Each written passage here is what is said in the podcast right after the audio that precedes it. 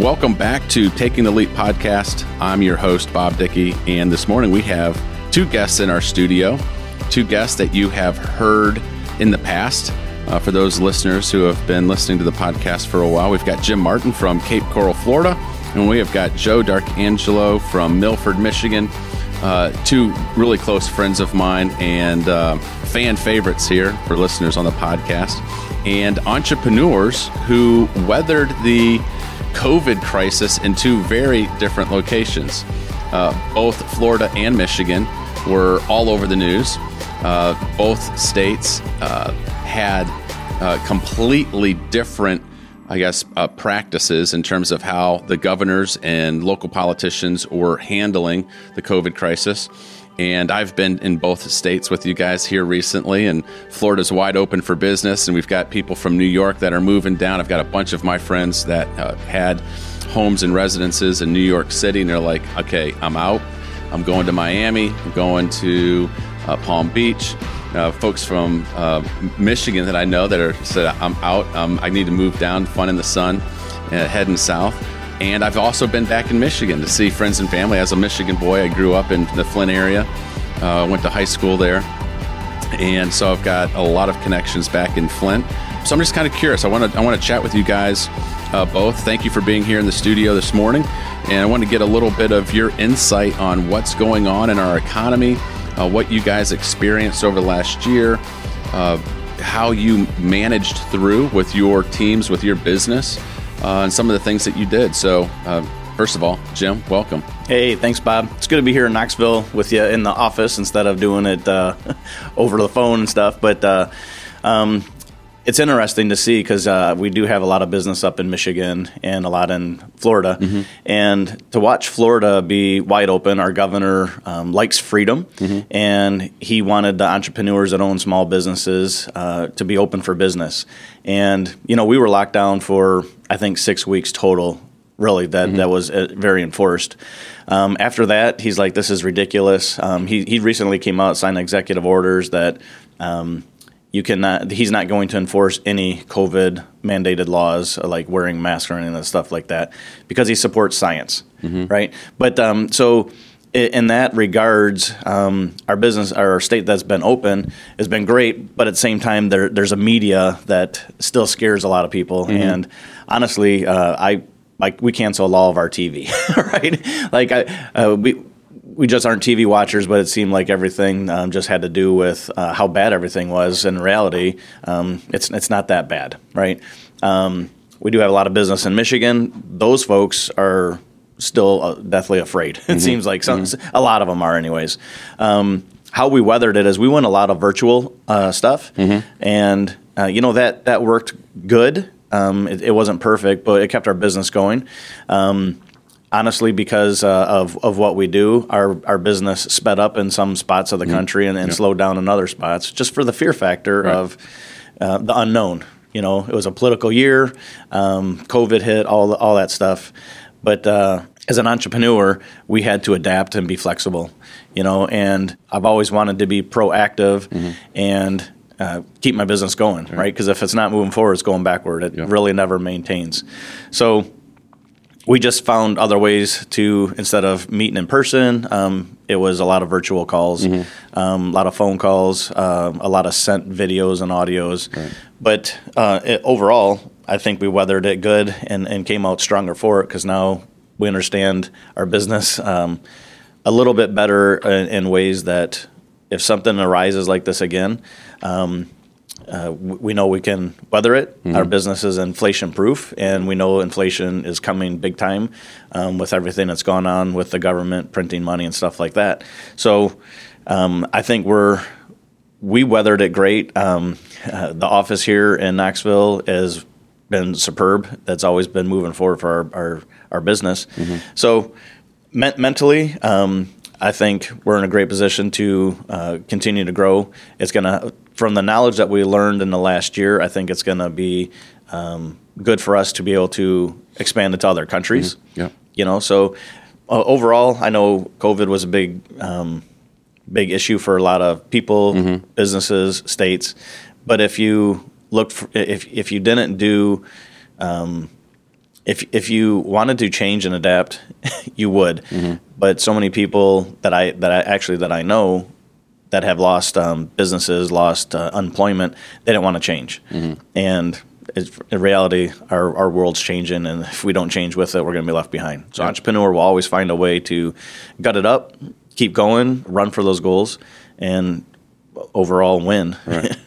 well, it, it, seems to me that the you know, the entrepreneurial DNA is all about uh, adapting and overcoming. You know, you've got we, pivoting on a pretty frequent basis, and you know entrepreneurship is not about you know living life in some type of stasis where everything's just uh, staying the same, but it's your we're in a constant state of change, a constant state of adaptation, uh, and and growing, and especially now. I mean, I think in economies in the past, you know, changes happened maybe at a, a less rapid pace, and right now, change is just you know abundant all around us, and it's the thing I think most people are. Um, maybe discomforted in is the fact that change is so rapid right now that they can't they can't adapt quick enough, right? They just don't know what to do. And so, but you're absolutely right. Entrepreneurship is just like, look, this is when you sign up to be an entrepreneur, when you get in business, you've got to have thick skin, and you've got to be like, all right, I'm going to adapt and overcome. So I got to see you uh, firsthand doing that down in Florida. And of course, you've got business all across the country. Um, and it, it's interesting saying the approach that I think Florida and uh, officials down there had was a little more on the freedom side of hey, we're going to uh, live and let live. We want to make sure that we're you know protecting people, but we're going to allow people and business owners to make uh, decisions that's in the best interest of of them and you know the local communities. And uh, Joe, that seems to be a, a, stark contrast from what you experienced uh, up there in Michigan. So, living in Milford, Michigan, and as a Michigan boy, uh, your entire life. Tell me a little bit about uh, what you experienced this last year uh, during this this COVID crisis and how you and your family kind of weathered it and how you handled it. Well, thanks, Bob. First of all, for having us on the Taking Leap podcast. This is always fun, and uh, the, your viewership's going through the roof, so it, that's exciting times for sure. Good job, bud. Hey, um, you know, Jim was talking about the Florida versus Michigan, and Laura and I, my wife and I, do spend a couple months a year, two to three months a year in Florida. So this last year we were in there, and there's just a stark difference between the two states, right? So we spend most of our time in Michigan, and I just felt like you know it's cloudy in Michigan most of the time anyway mm-hmm. compared to Florida. But I noticed that people's attitudes were even cloudier. You know, they were people were hunkered in their homes, depressed, and all these things were happening. And business owners don't like that. I, have seen business owners mm-hmm. just in their homes, not knowing what to do. Like Jim said, uh, people just watching TV and, and, getting caught up on all the negative. But a true entrepreneur, man, I'm telling you, get, gets out and says, "Listen, we there's some things we can control, and there's some things we can't." Mm-hmm. And the way we have the attitude uh, to handle this is all is all the difference in the world. So Michigan, what's cool is Michigan's starting to get it now. People are starting to get out of their homes homes. Things are starting to open up a little bit, um, and then people are feeling better. I think people's overall health is going to be better because of it. Um, and you could just learn from everything they've done in Florida that it's working the way they're doing it down there. But uh, in Michigan right now, entrepreneurs are coming. If you're a true entrepreneur by heart, you'll figure it out and you'll get out of that bunker and say, "Listen, let's go help as many people as we can." You know, I remember about halfway through the um, 2020 and when Michigan was really in the news about you know businesses that were getting hammered, they were still shut down. People couldn't. I mean, people were losing their businesses right and left. And generally speaking, people who are have a high media profile tried to stay out of you know making comments and one of the things that I found really interesting was Matt Stafford's wife. So Matt Stafford, the Detroit Lion quarterback, right? Very popular figure there in, in Michigan. Uh, one of the best quarterbacks in the NFL. And his wife has a huge following on Instagram and social media. And generally, she's taking pictures of you know her family and her husband and you know all the all that type of stuff. And I was shocked when she was sitting in her car, and um, I have uh, business friends up in Detroit who uh, know the Staffords pretty well and connected with them. So I know she's got her finger on the pulse of what's going on there in the local economy. And all, she had a video where she just, you know, basically went off on uh, the officials of in Michigan and the governor in Michigan, saying you don't know what your policies are doing. You're hurting businesses. People are losing their jobs. We need to, you know. Uh, open up and have a, a, little more freedom here for entrepreneurs to be able to do their thing. It was probably one of the most well thought and um, articulated uh, points that I had seen from a, a very kind of public uh, person, and it went viral. And then, if, like within 24 hours, it got pulled down, right? And so I could tell if some someone had, went to her and be like, "Hey, um, you prob- this is probably not going to play well in the media, and you don't want to put you and your husband in this type of spotlight." But it was interesting to see people like her who had a platform that were speaking out against it. Um, what what else did you see? I mean, it, well, a lot of like people started doing things virtually, and mm-hmm. they thought that was going to be the end all to everything. That mm-hmm. we're just that's the way life is going to be. We'll just live in our homes, and we'll be able to connect virtually, and everything's going to go on fine. Yeah, well, you you and we all know that the way you dress. I mean, think about when you're at home all the time. You're in shorts, maybe in a nice golf shirt, mm-hmm. or you know, it, it happens everywhere. But when you can dress up and get out and be uh, professional, that you're more pr- productive, right? So people were doing a lot of virtual things. You had to. That's fine. Mm-hmm. Virtu- I think virtual will still be around, but just getting around, shaking hands, like mm-hmm. us being in office here today, just shaking people's hands and saying hi and things mm-hmm. like that's that's truly powerful. Um, so we had to handle it with we had to work with what we had and that's what virtual was mm-hmm. and I and I think now as people get back into having meetings at coffee shops having meetings at restaurants having hotel whatever it is for your business I think that's going to be everything and it's going to be very vital to the success of entrepreneurs in the future so J- Jim why don't you uh, jump in here and uh, maybe add, add to that a little bit. I mean, we, we, you were talking earlier about the ability of entrepreneurs to to pivot and adapt and overcome. And I saw us as a country. Uh, we had a national lockdown, um, and all of a sudden, Zoom meetings took off, virtual meetings took off. Um, businesses were figuring out how to you know leverage e-commerce more. Uh, you had uh, companies trying to figure out, hey, how do we have our employees at home but still run and operate a business in, in geographically separated locations? And the the thing that I saw was that there even universities universities went were like, hey, we're going to have all of our students at home, and we're going to go and we're going to have uh, you know classes online. So the world moved into a virtual setting, and at the same time, people were trying to figure out, oh, how do we have connection? How do we still maintain relationships? And I think, although I want to hear your opinion on this, right? So we, we, we pivoted into this virtual environment, virtual relationships. How did you, I mean, you used it to build, you continue to build your business and to thrive, but what did you notice in terms of the connection relationships? They're not as strong, right? Like one of the books I'm reading again is Speed of Trust, mm-hmm. you know, by Stephen Covey. And trust is everything in business, right? If somebody doesn't trust you, so that face to face um, I mean, the alternative, yeah, was Zoom, and you were somewhat face to face, but it just wasn't the same, right? Like I think we're built for community. Mm-hmm. Um, I mean, I, I look at um, some churches that some churches they just um, their their whole congregation just are still staying at home mm-hmm. almost. Um, ours ours is packed through three services, right? And it's because um, the leadership that anybody is under um, is going to, you know, they're, they're going to model the way. And mm-hmm. our, you know, I look at our business, um, our community, people want to get back out, right? Mm-hmm. They need that human connection. Um, so, um, what I'm getting at is, I'm glad that we were mm-hmm. able to, you know, use use Zoom. Hey, that was mm-hmm. great, but um, nothing's going to beat looking right. somebody face to face. You know, giving them a good firm handshake, and they know that um, you're somebody worth following, mm-hmm. right? So I think um, what what I'm teaching um, folks in my business is um, you need to read like crazy. You need to prepare yourself because the economy is booming right now, mm-hmm. and it's going to cycle again. Mm-hmm. Right? We we know that at some point it's going to cycle. Um, but uh, so you need to be setting goals and staying looking ahead all the time. Mm-hmm. Right? As an entrepreneur, um, I learned my, my first business that I owned was I was, I was 12. yeah. I owned a paper route. And I nice. say it's a business, but you have to buy that paper yeah, route. You got to yeah. pay for all your papers and go collect.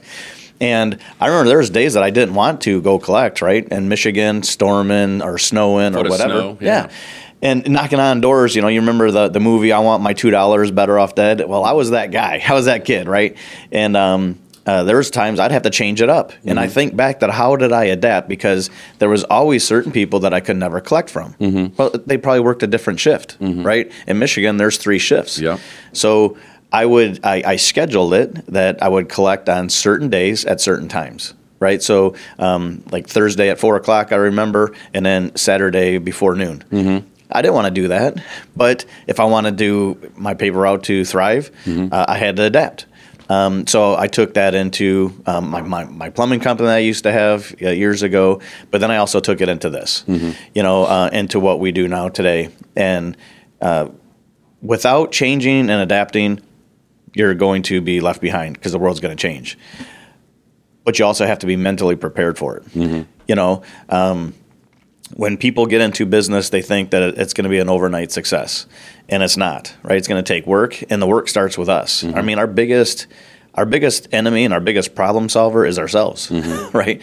So we have to not only be able to think for ourselves, because I think that's um, when when it's taught to go to school, get good grades, get a safe, secure job. I meet a lot of people that that's all they, they do. It's right. It's the same thing day in and day out. Um, when it's the same thing day in day out, come home, watch TV, go to bed, get up, go to work, and they do that five and six days a week. People get used to that, but if they start to look at their, I say look at their bank account for their biggest motivation, because where where it's at right now, the way that inflation is coming, if you're making the same amount of money and everything's going up, you're going backwards big mm-hmm. time. And Yeah. if people don't realize that, they're going to get caught, right? They're going to get caught in a squeeze. That's what basically what, what's happening right now. Uh, huge, right? And and a little bit of balance on this credit card, no big deal. A little bit of balance on this. Oh, this came up. All these different things that's going to accumulate. And it's like I, I heard this years ago. How do you go bankrupt? Well, you went bankrupt five years ago, so it's super slow. Then all of a sudden, it just went very Yeah. fast. Mm-hmm. And it, preparation is everything, right? So I think being prepared. Um, as uh, as I've learned in the last uh, you know 20 years of being in business for myself, there's three keys to wealth: long-term vision. Most people's long-term vision today is the next holiday, right? The next weekend. The next weekend, right? So they're not long-term vision to me is what is my life going to look like in five years, 10 years, 15 years, 20 years? You know, and it's it, and it can't be based on economy today. Everything's going to change, um, but you have to have a plan delayed gratification says you have to prepare yourself, right? Like I remember being in the in the boys or Cub Scouts, right? Cub Scouts, I would think it was third grade, and I'll never forget the motto: "Be prepared." And I carried that on through my whole life, right? So what are you in third grade? What are you, um, seven, eight, nine years old or so? I'm 50 years old today, and I remember that: be prepared. Um, so long-term vision, where are you going to be in the next, you know, X amount of years, depending on your age. Delayed gratification, you better learn some stuff, think for yourself, and be prepared. Why? Because the power of compounding is going to work for you or against you. That's the third key to wealth. And I think a lot of people is going to have the power of compounding hammering them within the next few years if they don't change something. We are in the age of the entrepreneur you need to own something. We hear all about this gig economy, um, and people are like, "What's the gig economy?" It's you have to have something else besides a, a job. I, I've been telling people um, if technology can replace your job, it's going to. Amen. Absolutely. So if you don't own something outside of a job, you're going to get squeezed. And your long term vision um, of your next weekend, you, yeah, you might be sitting at home doing nothing in a cardboard box, right? So um, I don't think people's lifestyles are going to stay the same. People are going to thrive. If we get the word out, hey, be in the age of the entrepreneur and be an entrepreneur, yeah, you're going to take some shots. It's going to be frustrating at times, but what's the alternative? Yeah. we can't let things happen to us because if we let things happen to us, um, it's a slippery slope of falling into socialism. Mm-hmm. And as an entrepreneur, I'm going to fight as hard as I can to not let that happen. Well, that you've just laid out some brilliant points here. I love this. You know, the three keys um, to did you say it was the three keys to wealth? What, what number one was long term vision. Number two was delayed gratification, and number three was uh, compounding. Either is going to work for or against you, and yeah, that that absolutely brilliant. And I see in the my everyday life, as, as you were just you know articulating here a second ago, that so many people are just like, all right, when's I'm looking for, forward to my beach trip. I'm looking forward to the weekend, right? So that's not long term vision. Uh, definitely not, not having delayed gratification. You know, super excited about oh, we got the new, you know, electric Hummer that's coming out. We've got this, we've got that. You know, people. It's just like, like, all right, well, if you can afford it, great. But if you're going to finance that for seven or eight years, right? It's just like uh, there's a better way to invest that capital, right? Especially right now with uh, the way things are going. And then, of course, that leads into the compounding, either working for or against you. So. Um, absolutely brilliant statements there. But you know, going back to something I like to, for both you and Joe to highlight this. You were talking about the difference in the two states, whether Michigan and Florida, and how they were um, operating during COVID, and a lot of it goes back to leadership. And you mentioned that as as leaders, people follow leaders and the the pace, right? One, one of my favorite Maxwell quotes is the speed of the leader is the speed of the team. And leadership matters no matter what's going on in life, but especially during a crisis, especially during a season of, of crisis and doubt. It, you, you guys are leaders in your business, you're leaders in your community. What was, how, how did you navigate that? Because I saw both of you lead uh, in a similar way, which was you decided to raise the bar of excellence in your life. You didn't allow this last year of COVID and crisis and uncertainty for you to lower standards and to lower the bar of excellence, but rather, and I've had conversations with you guys, you both of you raised the bar, which is really different from what I saw happen with a lot of people uh, around the country. Why was it so important for you to raise the bar of excellence in your life during a time of crisis? Yeah, because well, we worked so hard for our business for the last 18 years, and if we didn't raise the bar, it could have been it could have gone away, mm-hmm. right? I've seen businesses that have been business for years, if not decades. Mm-hmm. That, Iconic American companies, right? And their their leadership, they they thought that they could handle it, and mm-hmm. they and they couldn't, right? So, um, to me, there was no option. You know, um, I remember days because I had COVID back in the summer. I was doing three and four business meetings a day on Zoom. Yes, on mm-hmm. Zoom but while I had COVID, right, mm-hmm. I'd literally, I won't say crawl, but get to the computer, put a smile, put a you know, put a shirt on, mm-hmm. and do a meeting, go back to bed. Mm-hmm. Um, did I have to do that? In my mind, yeah. Right, being an mm-hmm. entrepreneur, it um, you got to do things when it's tough, mm-hmm. you know. And what I see today as mainstream America is soft. Mm-hmm. we have to get thicker skin. Um, otherwise, so- somebody's gonna somebody's going to be taking care of you, and mm-hmm. it's you know when someone else takes care of you, it's probably not the way you want to be taken care of. Yeah, you know. So uh, to me, there was just no option. Mm-hmm. You know, and it wasn't that I had to think about it. I just had to figure. I, I had to think about what I need to do to move forward. Mm-hmm. You know, because I, I I I see too many people. They they think, and then they think and they think, and it gets analysis paralysis, mm-hmm. you know, and um, constipation of the brain, mm-hmm. little movement. so when there's little movement, you can't be moving forward. Yeah. Right? Um, you can slide down a slippery slope, but to me, I'd rather push uphill. You know, and I think this is the words that we need to get to our youth today. Mm-hmm. You know, um, the the next generation that's coming up, these, you know, what they what they call millennials, and mm-hmm. what's the what's the next generation after that? Is it Gen Z?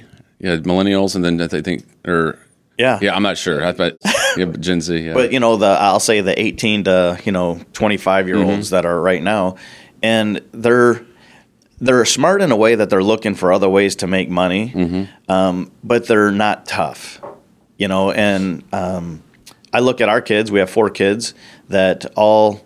Uh, have always paid for the, their own stuff, right? Like, so I'll just use the, our son James, that's at home now.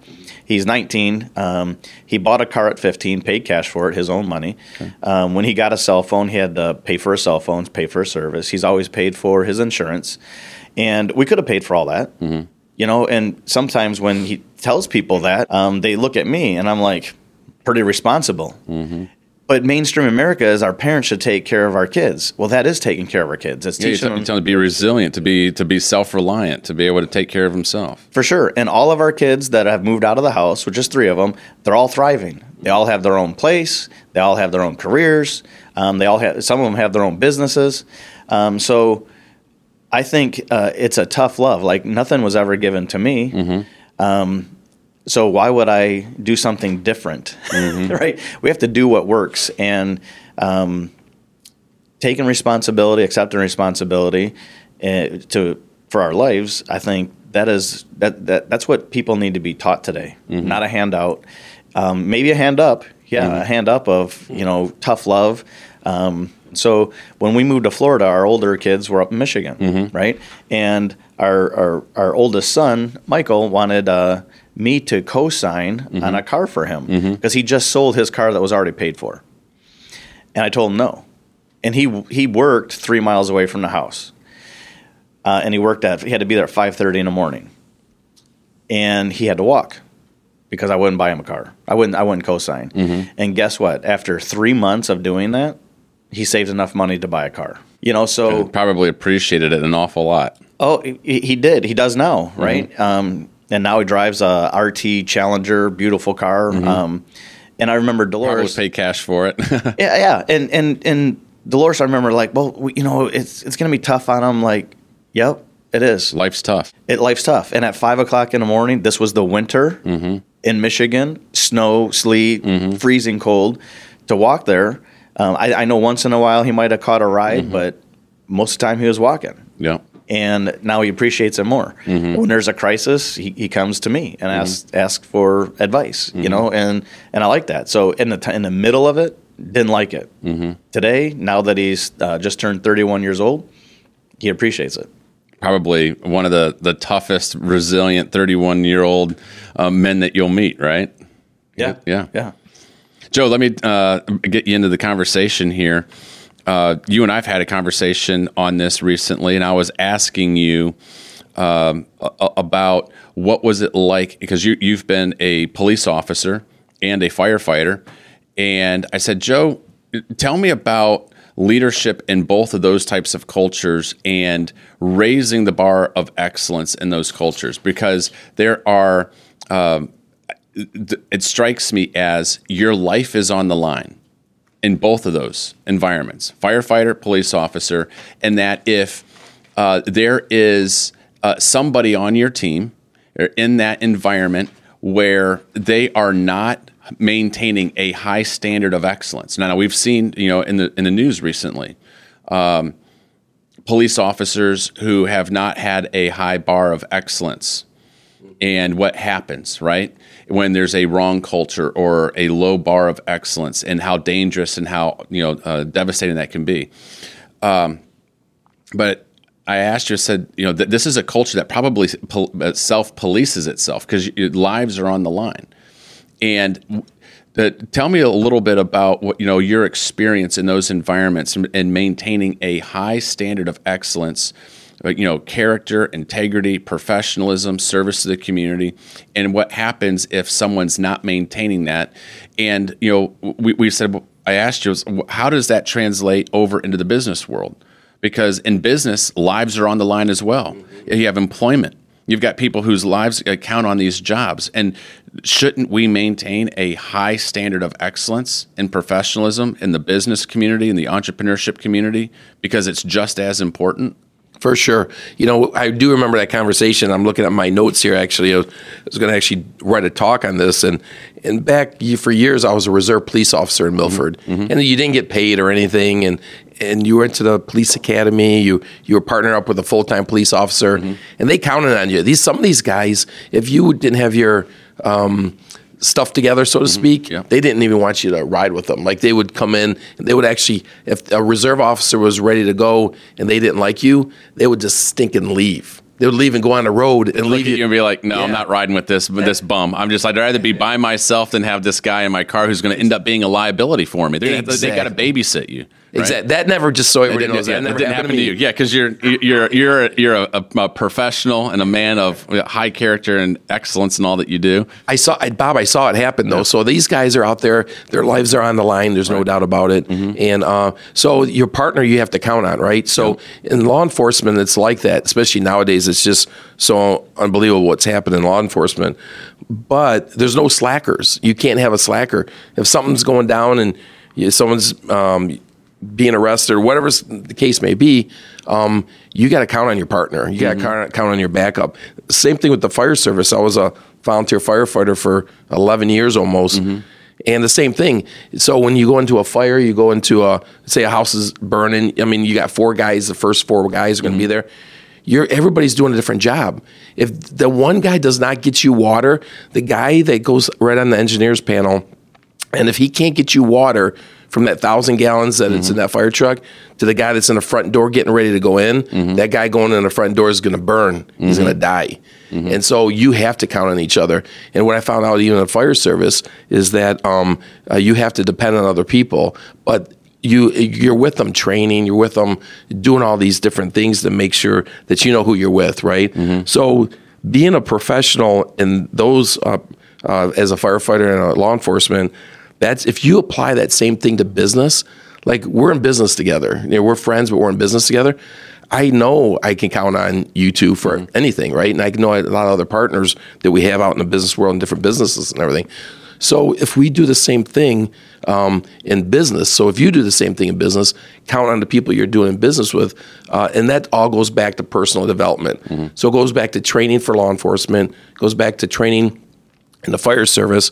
But here in uh, entrepreneurship, training is being a better you, right? Uh, being people, somebody you want to be around with. Like back in the, the reserve days, I think I was kind of fun in a police car, you know, but some people maybe weren't, you know, you know? so they want to be around you. So it's a whole relationship and, and everything. So. Well, you know, it, it strikes me as I've watched cultures and environments, and the, maintaining a high standard of excellence um, in those environments is just as important as it would be for a police force, uh, a, fi- a firefighting force, uh, in the military. And you know, as I said, you know earlier, lives are on the line. Fam- families, you know, livelihoods are on the line. And if you've got an individual who's not carrying their weight, is not dependable, uh, has basically checked out, uh, maybe somebody who's causing drama, you know, it's you, sometimes in the past, I think people are like, well, we'll, we'll, fi- let's figure out how we can work with this individual. I've, I've heard other, you know, CEOs of other companies that had, you know, high performing uh, people on their uh, on their staff. They're just like, I just, I had to, you know, remove this individual because it was detrimental to the team. They were not maintaining uh, standards of excellence, and it was hurting the, the entire performance of the team. And so I think it's extremely important for leaders uh, no matter what profession that you're in, to m- make it very clear for people uh, what is the standard of excellence that this organization uh, expects, and this is what we all going to measure up to. Uh, this is what's required of all of us, and the leader has to lead from the front. The, the, the lead, a leader cannot expect uh, his or her staff and their people to maintain a standard of excellence that is higher than the leader. Whatever you, uh, what the, the, whatever standard of excellence you have as a leader, rest assured, your people are going to be that or maybe a step or two behind you. Right. Yep. And so it just go, it goes back to how important leadership is, uh, setting that tone, setting that culture, maintaining that high bar of excellence, um, and then you know I think being very dedicated in, in in managing those folks. And if there's someone on your team that's not performing, uh, you owe it to the entire team to either have a, a conversation with that individual and say, you know what, you need, you need to measure up, or that person's got to get removed. And just just there's too much on the line. Um, and I think that we're probably uh, going to be seeing uh, some some more of that, specifically in in law enforcement agencies. You're hearing a lot of talk, right, about how do we main, measure and make sure uh, standards of excellence across the country are are maintained at a, a very very high level. Because we've seen you have one bad bad apple, you have one person who. Um, is not doing their job correctly, and it can paint the entire organization a bad light. And no doubt, you know, another thing I just thought of, Bob, too, is you ever notice a fire truck or a fire engine? They're always clean. Mm-hmm. They're always taken care of. They're mm-hmm. always, actually, you and I were driving yesterday and we, I saw a couple fire trucks and it was raining here in mm-hmm. Knoxville, Tennessee. And I'm, I told Bob, I said, those fire trucks are out on something or just coming back from something because they just don't take them out in the rain. They just don't go cruising around the, the speedway. And, you know, that's not what happens. They're, you know, million dollar trucks. So proud fire departments from their leadership take mm-hmm. care of their equipment. I've seen mm-hmm. fire departments that their trucks are dusty inside their bay, you know, mm-hmm. in, where they they store them. But I've seen other fire departments that they clean them every day there's not a speck of dust on them, right? So they're taking care of mm-hmm. the things that's going to save their lives, right? And the same thing in business. If we take care of the people we're in business with, help them, and uh, give them the tools needed for them to be successful, you surround yourself with successful people, you're going to uh, just ultimately become more successful yourself. Mm-hmm. Well, speaking of our time together here in in Knoxville uh, yesterday, one of the things that we got to do is uh, we went down to Garland Mountain for a sporting clay competition. And uh, so we took a, a, group of us guys, went down there, and it was for a charity fundraiser for Thrive Coffee, who is a, a, big partner of ours. And we're super proud to support them. And of course, there were companies from all across the, the Southeast that were there uh, supporting. But it was a great day to just kind of get out in nature. Beautiful spot, and I think it's northwest Georgia. Uh, uh, probably one of the nicest sporting clay venues I've ever been For to. Sure, yeah. And you know, we were there from early morning until in the afternoon. Uh, a long day of shooting and just having fun. You know, Jim, to your point, it was you know guys getting together, being able to uh, talk face to face, even though we've been communicating over this last year, Zooms and emails and all kind of stuff. But it was great to be in person. But it was also great uh, as business leaders who you know we've had our heads down just grinding it out working really hard. And entrepreneurs love that. Entrepreneurs love the grind. Entrepreneurs love their work. And I, I can be a little bit predisposed to be maybe a workaholic right? Like because i just love what i do. And so it's easy for me to just be all in all the time. And it's it reminded me yesterday how important it is to be able to hit the pause button and have some time away, uh, specifically just to, to build relationships, to have conversations, to drive, you know, and to, to do something fun to allow your mind to engage at a different level. Uh, tell me a little bit about what you guys have done over this last year to do that, w- w- maybe with um, your leadership teams that you're leading.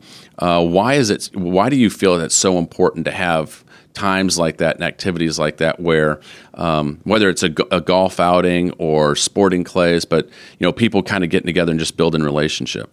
Well you know it's so funny like yesterday we turned everything off. Well, we kind of had to. There's no cell signal where we were at. We were in the mountains, and and uh, we didn't want to use our phones or anything. But what was the funniest thing is last night I felt like I was really behind on everything. Mm-hmm. But by the time I got here to the office this morning, I was mm-hmm. caught up on everything. Yep. So nothing, the, the, world didn't change anything like that. And what was really good about that is I felt like I was refreshed. We were mm-hmm. out in the beautiful area out there, just the clean air and, mm-hmm. and everything. And um, when we had fun, we we mm-hmm. become closer than we are even now. But that's the same thing we could do with our entrepreneur partners, right? Mm-hmm. And people love to have fun in general. Mm-hmm. I mean, people are naturally want to have fun. Right. Uh, we do get hung up in the day to day. We can grind and everything like that. But man, it's just a lot of fun. And I love seeing other people have fun too. Mm-hmm. And you know, it's a, the whole thing is uh, the more people laugh, the healthier it is yeah. for you anyway. And so when you're having some fun, life goes on. You still have to be pr- productive. You still have to take care of your business business and that. But you know what? Business, especially most uh, business out there, we're in the business of people. No matter what business you're in, it's people. So I'm looking forward to a lot of these with a lot of our business partners, doing things like that and having fun. Uh, but it really makes your community better. So that fire truck I was talking about mm-hmm. looks all clean out there. Mm-hmm. So is your community of mm-hmm. entrepreneurs. Jim, one of the things that people uh, mention about you and your wife Dolores is that you guys are just incredible relationship builders, right? It's like it's probably if I if I were to try to pick um, a a superpower that you have, or maybe a secret sauce of your entrepreneurial journey, it's it's your ability to uh, build relationships, right? I mean, it's it's unbelievable how, regardless of a person's uh, background, their age, their demographic, you have a way of connecting and building relationship. And you know that's what we were doing yesterday. Right? We were, uh, it's um, business is all about relationships. And so we are out there, whether you're out at a sporting clays, whether you're out on the golf course, whether one of the things that I, I, see that you love to do in Florida is you take people out on your boat and you go deep sea fishing and you go out fishing in, in the, you know, off the coast. And so Tell me a little bit about how you have leveraged those types of activities in terms of building relationships. Yeah, so uh, building relationships does not come naturally for me, right? Like really, I, I, would not have guessed that. I mean, it seems like it's like just par for the course for you. It's it's not. I'm honestly, I'm I'm more introverted than most people know. Okay, right? I, I if if I go I used to, anyways. I, if I went someplace I didn't know anybody, I'd be sitting at the table by myself having a good time, right? Dolores, now she's totally opposite, right? right? She she loves people, loves to be around them. Not that I don't love people. Right. It's just it was uncomfortable for me. Right. Um, uh, a book that I Dolores and I actually just recently went through was DNA of Relationships by Gary Smalley. Okay. You know, so I have to, I forget more than I know, so I got to be reminded. Mm-hmm. Um, so yes, I, I and, and it is easier to do things with people that you know you like to do, right? Like you just said, yeah. A couple times a year, we have people come down and um, uh, they run for uh, run, run for a goal. If they hit the goal, they come down to Florida and we go out um, shark fishing or grouper fishing, or just go mm-hmm. if they don't like fishing, just go out on the boat for the day, and it, it's awesome. We usually have a couple national conventions mm-hmm. a year, and we had one last year that was limited in mm-hmm. space and stuff. It wasn't the same. It was good to be around people, right. but um, but I I do I do understand, um, and it goes back to the book Speed of Trust, mm-hmm. right? Without the relationship, people don't trust you, and if they don't trust you, they're not going to give it their all. Mm-hmm. And if they don't give it their all, they're actually hurting themselves and they don't know it, right? Mm-hmm. It, it's it's one of those unconscious, competent things that um, Dolores says that I do, and it's I, I like to get to know people, mm-hmm. you know, and that was that was uncomfortable for me. But I do like to ask questions and listen. And I think um, one thing that I do see a lot of people do is they ask a question, and then they want to put their input, and okay. it it's better to listen, listen twice as much as we speak, right? Mm-hmm. Um, and that can be hard, but nobody likes that, you know, Timmy Topper of the story. Mm-hmm. But you know what? Everybody likes to be heard, and it's amazing that I just I'm just thinking of some of the people that I've recently met within the last three months, and I I haven't talked to them a lot, mm-hmm. but I've listened to them a lot. They they they feel um, they feel loved, mm-hmm. right? For this is the word I'm looking for, mm-hmm. and when they do that, then they're going to listen to what you suggest, right? Because we're all entrepreneurs in our business, mm-hmm. so it's a volunteer army, right? Like starting your own business, you're you're starting your own business on your own, and you only make money if you succeed. And our whole job is to help people succeed, right? Mm-hmm. In, in any business, you want your business partners to succeed because it helps the overall business. And without the relationship, without them knowing that if, if you suggest something, it's actually for their benefit, not yours, mm-hmm. then they'll do it. But if if some people feel that you're suggesting things for your gain, not theirs, they ain't gonna do it. So there's no trust, no relationship, right. and then the business relationship gets severed. And it's a cycle I see some people in a lot that why, why can't I move forward? Uh, it's because you're not changing, mm-hmm. you know, and um, I don't I don't know how many books in our library that I have on relationships, but I I bet you it's well over 30, 35 books just mm-hmm. on relationships. Wow. You know, outside of the business, outside of marriage, outside of you know right. all that leadership and all that stuff. But I think um, I think it's a big deal that people understand that you got to open up, and mm-hmm. that's a big part of. Hey, we want to get back out, you know, shaking hands and giving people hugs and telling them that we're with them, right? Mm-hmm um, I, I won't say that we it's because we weathered the storm. Um, uh, it's not. Uh, it, it's more, you know, like they, they say, there's no bad weather, just bad clothing. mm. Oh, I love that. You know, so when the storm hit in business, mm-hmm. you just got to change your clothing, or you mm-hmm. got to change the way you're doing things. And if you have relationships, those people are going to change with you faster. Without the relationships, they don't. They don't. They don't change. They fade away. And if people fade away, then you're starting over and you're cycling your business. Mm-hmm.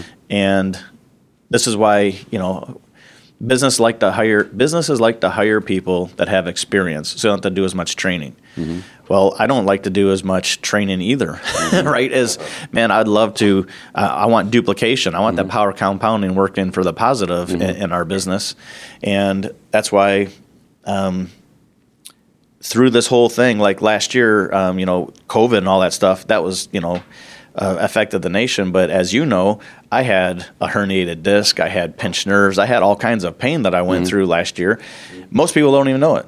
and I'm I'm good with that. I don't want them to know it. They, they might be going, "Oh, you're saying it now." Well, I'm I'm done with it. Right? I had back surgery in November, and I woke up.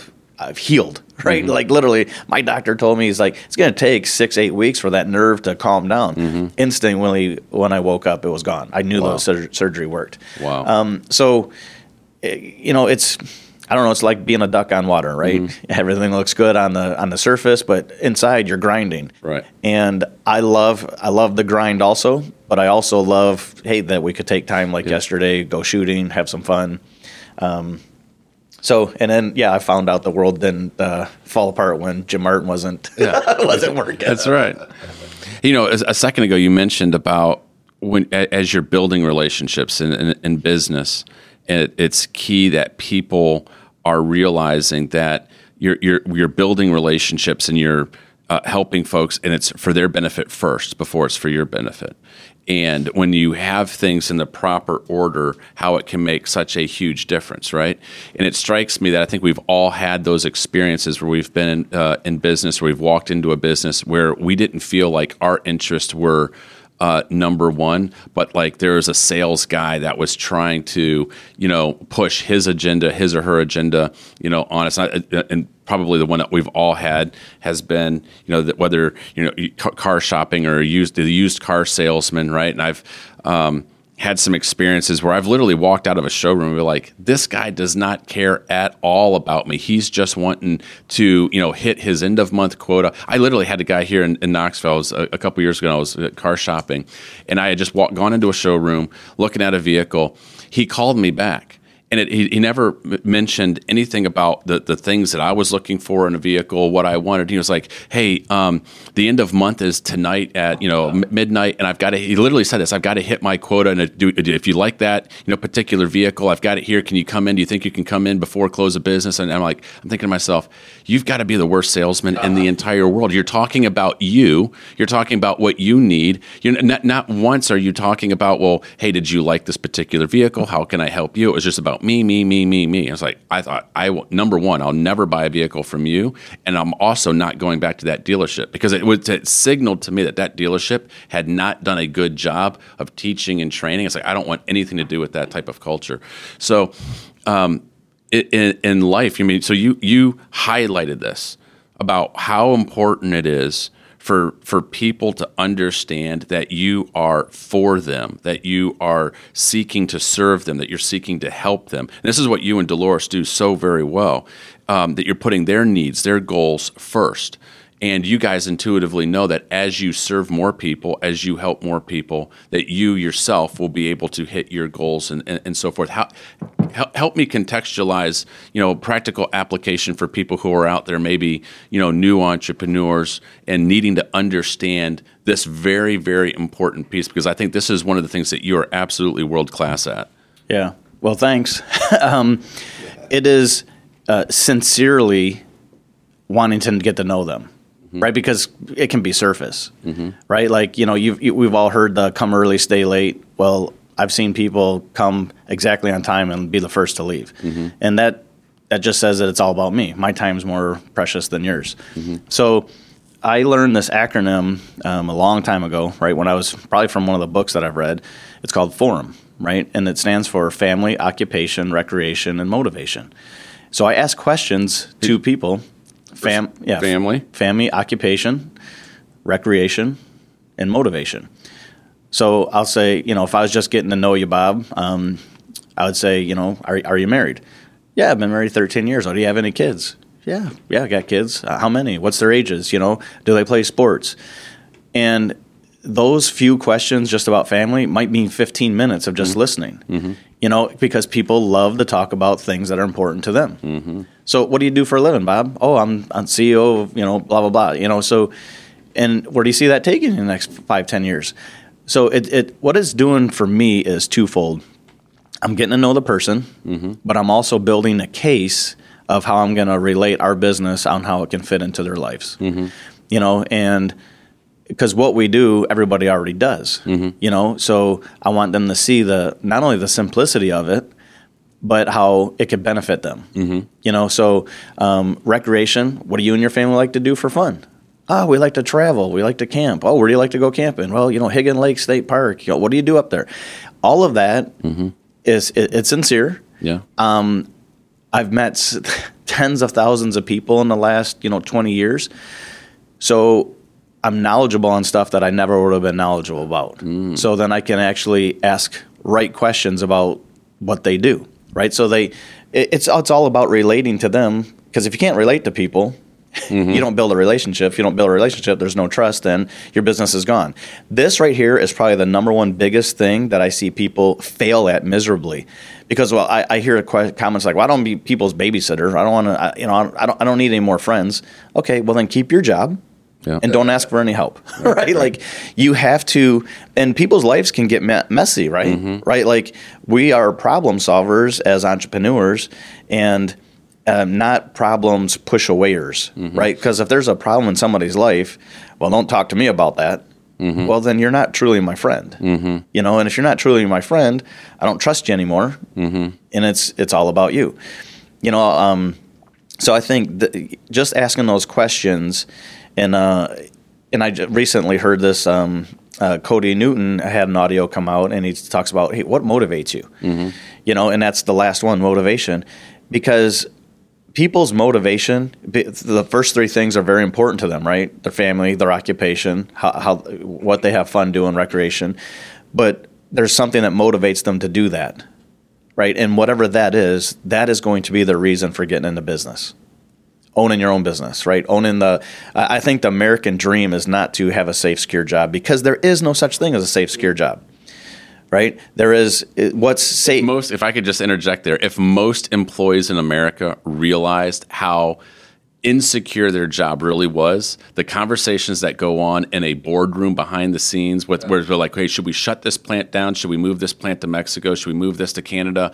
You know what should, how many people should we lay off? If they really understood how insecure their jobs really were people would be terrified. They think i mean you had iconic companies that have been around for a, a hundred years that went out of business this last year where people were like there's no way this company is going to go under but you're you are absolutely spot on Well, me being from Detroit, right? Originally, um, in a, I'm trying to think of the the time frame. Like, let's just say the um, 2004, 2008. Um, GM, Chrysler, uh, it- they were moving their plants out of the country, right? Yep. In the last four years, they were bringing jobs back. I seen a news flash come across my phone last week that GM's looking to invest a billion dollars in Mexico to move a, a facility down there. So yeah.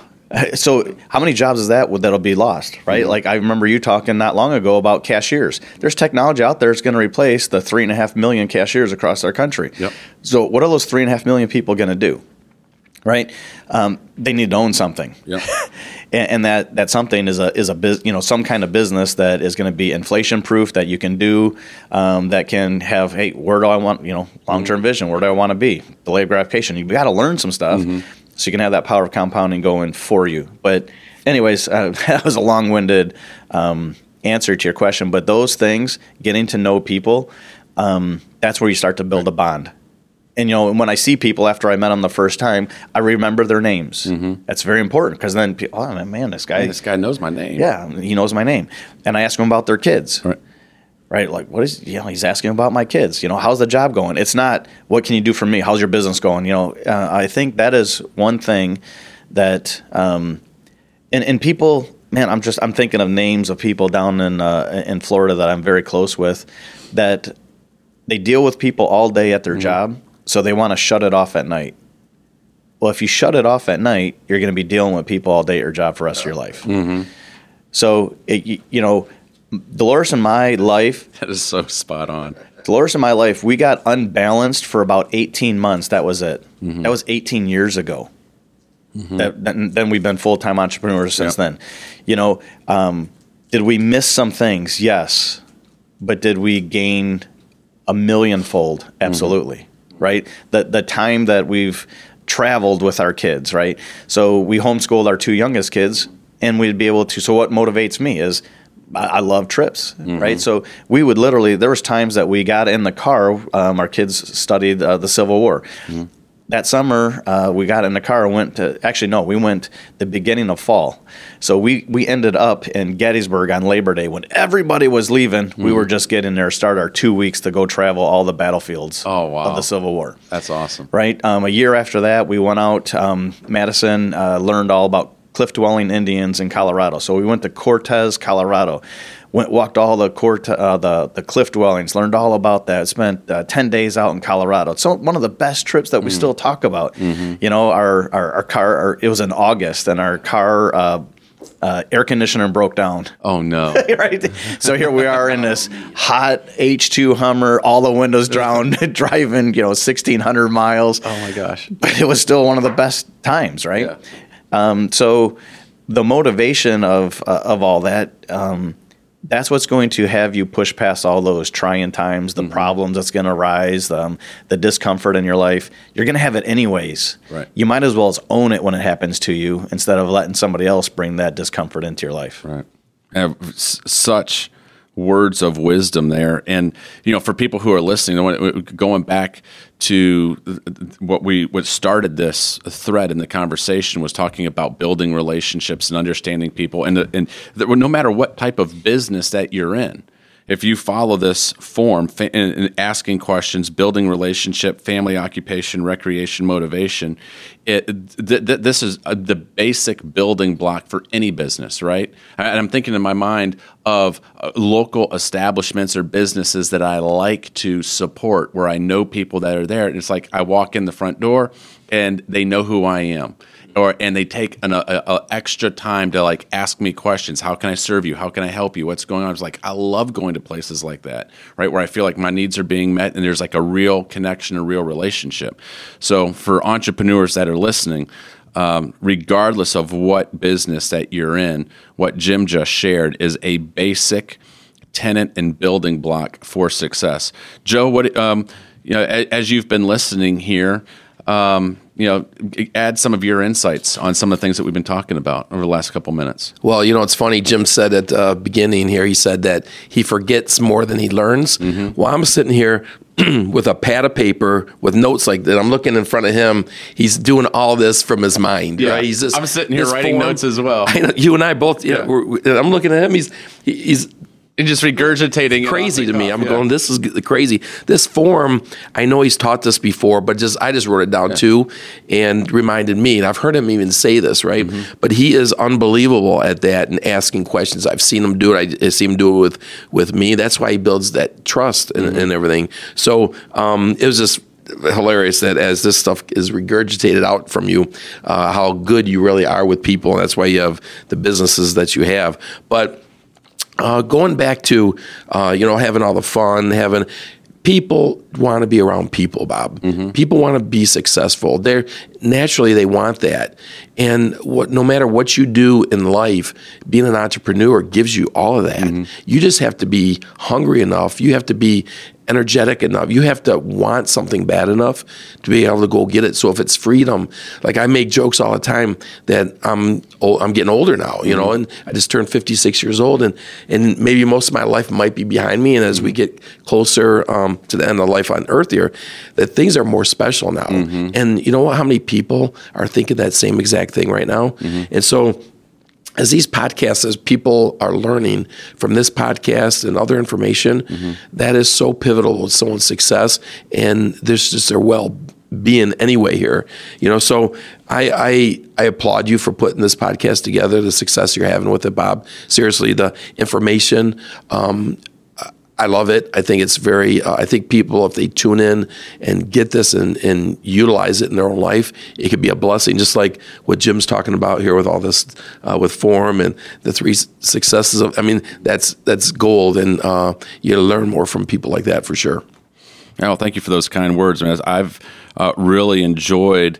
Uh, it's easy for me. I just, uh, just set up the studio, get a couple microphones out, and get uh, smart and accomplished uh, individuals like you. Your wives have uh, both been on the program in the past, and so I, I just get to ask questions and then write notes and listen.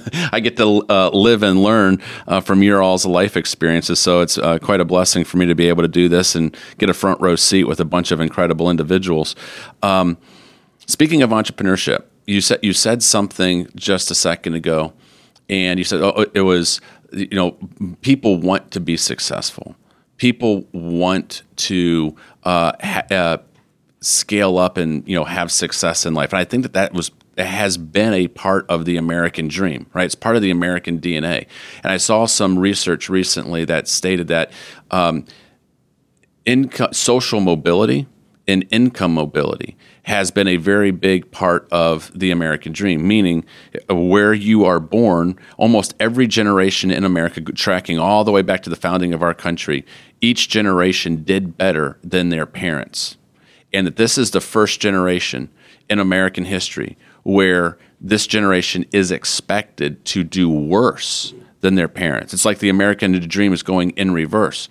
And what I've shared with my children is I said, guys, if you want to have a successful life, if you want to, what are your hopes? What are your dreams? Right. So, Jim, you know, the, the last one on form. What, what are your? I'm asking my kids, what's your motivation? What do you What do you guys want to accomplish? I want to figure out uh, as a dad, how can I help my children? And one of the things I've shared with them is like, guys, you're not going to be able to air quotes here employee your way to getting those things right being becoming nothing wrong with being an employee working for a great company but if if you're wanting to radically change the course of your life a lot of times I believe, especially in this new generation, it is going to require not just having one job, but it's going to require having multiple jobs. It's going to be it's going to require having being in the gig economy, being having a side gig, being an entrepreneur. And so, um, what would you share with people who you know if we're if we're now living in that type of environment? Where entrepreneurship is going to be absolutely critical for people to have the American dream and to scale up and do well, what would be you, being an entrepreneur for many, many years, having been involved in many various businesses? Are there any uh, insights, any keys? I mean, we've been talking a lot today uh, about uh, little tips, little, uh, we'll call them maybe entrepreneur hacks, but what are uh, things that you would share with people to help them uh, either start the journey or have success on that journey? That's a great question, Bob. And I, I have two adult children myself, and I always tell them, I said, the people you hang around with depends on your success. So look at the people you're hanging around with. Look mm-hmm. at the mm-hmm. people you're um, associating with. Those are that if that's what you want to. Um, your income level will be in that mm-hmm. that range or whatever it is five years from now, then that's fine. But if you if you uh, uh, have people around you that are successful, you'll become naturally successful. So I truly think it's get away from all the negative that's out there. Mm-hmm. Get away from all the negative Nancy's that are out there. Mm-hmm. Have positive in your life. Be around people that truly want you to win, and you'll know that. Mm-hmm. You'll. Some people say, "Well, how do I know if they truly?" You'll know. You'll feel it. You, you, can feel authenticity, can't you? You sure can. You can't fake it. So I tell my uh, adult kids all the time, and they're both thriving in their mm-hmm. careers, um, and they're they're both entrepreneurs mm-hmm. uh, also.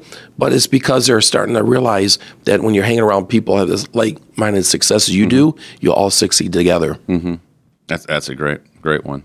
Yeah. So the number one problem people don't succeed, I believe, mm-hmm. is they accept their own excuses. Mm. And there's a great book, Magic of Thinking Big, right? It's an old book, yeah. but chapter two in that book is lab- it's titled Excusitis. And if you're an entre- if you are striving to be an entrepreneur, um, the number one thing you have to do is stop accepting your excuses. Right to get everything you want in that FORM, family, mm-hmm. occupation, recreation, motivation, you can't accept excuses. Right? Um, I've always been a non-excuse kind of guy. And um, I think it's because my parents gave me tough love and made mm-hmm. me earn everything. So you have to figure out ways. Um, a lot of times when I'm talking business with people, they tell me things like, "Well, I'm afraid of success," or "I'm this, I'm that." Okay, well, stop it, mm-hmm. right? Like I know it's not that easy, but you're accepting your own excuses, mm-hmm. and excuses will keep you where you're at. It, it, that's not even true. Excuses will make you um, poor in not only money but in time and relationships it's Mm-hmm. gonna your excuses are gonna damage you long term right Mm-hmm. and that's part of the power of compounding so if anything anybody out there striving to be an entrepreneur is um, if you come up with an excuse find a way to squash it find a way to get around it fix it not you know not don't buy into it um, I, I, I could have bought into an excuse. I didn't like to talk to people. Mm-hmm. I didn't like to meet new people. I'm an introvert. Right, right, totally. You know, and um, I like to tell people what to do. Well, in my line of work, I can't tell people what to do. I have to be extroverted. Um, I have to put a smile on my face, um, even when I'm hurting. Right. Uh, so, you know, it's I couldn't accept my excuses if I wanted to win. Mm-hmm. You know, so. Um, I'm too old. I'm too young. I'm too this. I'm too that. I'm not educated. Well, let me tell you, I have a high school education. Um, I copied and cheated all the way through high school. I'm not proud of that, but I, I hated schoolwork because I didn't feel it was going to help me get what I wanted. You know, um, You could you you weren't- connecting the dots how this was going to help you accomplish your hopes and dreams and so forth. Right. Yeah. What's the point? why, why am I taking this earth science class? Because I had to. I don't. I, I, I, I, I, I'm not going to be in, do anything with earth science, right? I knew I wasn't going to do anything with um, math. Why would I have to learn geog- geometry, all that stuff? And, and I learned it, but you know what? I forgot it too. Right. Um, but I, but and, and don't take this the wrong way, but I haven't had a job in 18 years, right? Almost 18 years, and that's because I think that you said it earlier. The number one thing to success is relationships. It's not. Um, it, I think you should be educated, but educated in the stuff that's going to help you. Um, don't learn a bunch of stuff that you're never going to use. Right? It's just going to cloud you, uh, or it's going to slow you down. Right? So but I think the number one thing for an entrepreneur, especially a striving entrepreneur or just want to be, don't accept your own excuses. Right? There's always going to be a problem. You have to figure out how to fix it. Well, you know, one of the things that uh, I've learned in my career is that as, as I look back, I, I'm a world class storyteller to myself, right? Like, if we can create these uh, narratives, I call it, you know, a narrative or a story about, well, the reason uh, this is happening is because of this, and you and I will create this great narrative, and then what I've needed is for someone to, uh, like a coach, a mentor, a friend, and say, uh, Bob, you know that story that you're telling yourself? You know that narrative that you've created? Uh, actually, that's just an, that's an excuse that you've bought into, and it's a false narrative. That's not real. You're just you you are cre- you've you've created that, and you're believing that because psychologically that's creating a safety net for you. But what you need to do is that is a false narrative. And I've had some really close friends and a good mentor, a good coach that have called me on it and said, no, no, no, no, uh, strike that. I'm like, oh. And so your point here is spot on.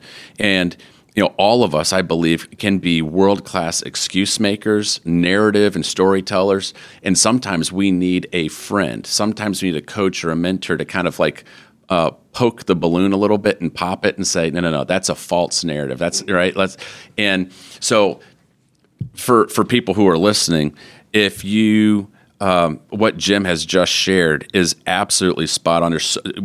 Don't allow excuses to derail your hopes and dreams and what you want to accomplish in life. And sometimes you need a friend to speak truth to you, to share truth and say, you know what, I know you think that you know this is limiting. I know you think that the, you're not going to be able to have success because of X, Y, and Z. You know, you weren't born in the right family. You don't have the right resources. You don't have this. You don't have that. Oh my goodness, we've had COVID, right? There, there's a million excuses that we can uh, create. And sometimes it just takes a close friend, someone that you trust, someone that you have a relationship with, to say, no, no, no, that that don't buy into that. Well, you're, you just hit it. If you don't have a relationship with that person, you can't tell them that. Yeah, yeah. So that's where it all starts. Well, we've come we've come full circle. We started talking about relationships. We've talked a whole lot uh, th- this afternoon, and uh, come all the way coming back to relationships once again. Relationships is the key to business. Um, I you know I think relationships is the key to life as well. Right, like uh, I think about the things that I enjoy doing. If I, if I uh, think about our our milestones, the thing the, the things when we want to celebrate like a birthday a, a milestone uh, something monumental in life um, something fun if we've had a success. If you're all by yourself alone in a room. It's like it's, it's that's not fun. I want to. I what do you want to do? You want to enjoy those moments with friends, with family, with relationships. Jim, you have highlighted multiple books today. I've written them down. Uh, first and foremost, you highlighted DNA of Relationships by Smalley. You highlighted Speed of Trust by Covey. You've uh, talked about Magic of Thinking Big. Uh, remind me of the author. David Schwartz. David Schwartz. Uh, Joe, you have any uh, books that off the top of your, your head that you'd like to highlight? Yeah, right. I mean, we've read a lot of books over the years, and I'm like Jim. Well, what he says anyway, that I I have to keep on rereading them. I reread a lot of books. Right now, I'm um, I'm finishing up how how to fail on almost everything and still win big by oh. by Scott Adams. How to fail in almost everything and still win big. Yeah, and I was suggested by uh, one of uh, one of my business associates about it. It's an excellent book. I'm finishing that up right now. But what I'm studying is Radical Candor by Kim Kim Scott. Nice. And so, um, uh, you know, I think as we re- sometimes we read through books, uh, I just think it's important to study them, and sometimes I'll listen to them on the audio, but I also study them by reading them and highlighting everything. So I have to I have to keep that in front of me an hour a day myself because mm-hmm. it's too easy to get busy on something else. Right. But um, you just got to keep. I know one thing: as we get older, if we can keep our brains and our, our thoughts uh, in tune, mm-hmm. the rest of our body might diminish a little bit. Right. Well, not not yet. Not not not you guys. That's right. But no, but our mind, if we can keep our mind sharp, sharp, we're going to last a long time. Yeah. So uh, those are two things I'm reading and studying right now. Fantastic. Well, I'll make sure that those are in the show notes. And uh, so, guys, I just hey, I almost want to say thank you. You know, it's been enjoyable not only having some uh, fun with you guys over the last couple days and going down the Garland Mountain doing some uh, sporting clays, uh, but also just being able to hang out, learn from you, uh, been able to ask questions as we've been driving down and driving back. And, you know, we cooked out last night and then having some time in the office today. Um, you guys are both world class at building relationships with people. You're both world class entrepreneurs. Uh, and I would just say, as a, a friend, you guys are also world class friends. So I just want to say thank you. It's been enjoyable having you on the program and look forward to having you guys back. Thanks, Bob. Yeah, thanks, Bob. It's a lot of fun hanging around with you yourself. You're world class in all your areas of your life, man. Appreciate you. All right. Well, hey, thank you so much. Today's episode was engineered and produced by Jeremy Going. A special thanks to our very special guests, Joe Darkangelo and Jim Martin. Make sure that you subscribe to this podcast on Apple Podcast, or if you're an Android user, check us out over on Spotify. And if you liked the show, please recommend it to a friend and give us a review. That's always extremely helpful. Thanks for listening to Taking the Leap podcast. We'll be back later with more interviews of leaders, business owners, shakers and movers, and people taking leaps and doing very interesting things in life and business. And finally, as we close, a very special shout out to all the Bonvera entrepreneurs around the country who are preparing and game planning for the October National Training Event in Independence, Missouri. I'm super excited to see you there. We're planning on a whole host of special guest speakers and special rollouts and things that we're going to be doing there. So it's very exciting. Looking forward to seeing you guys in person, and we will see you very soon. Take care and God bless.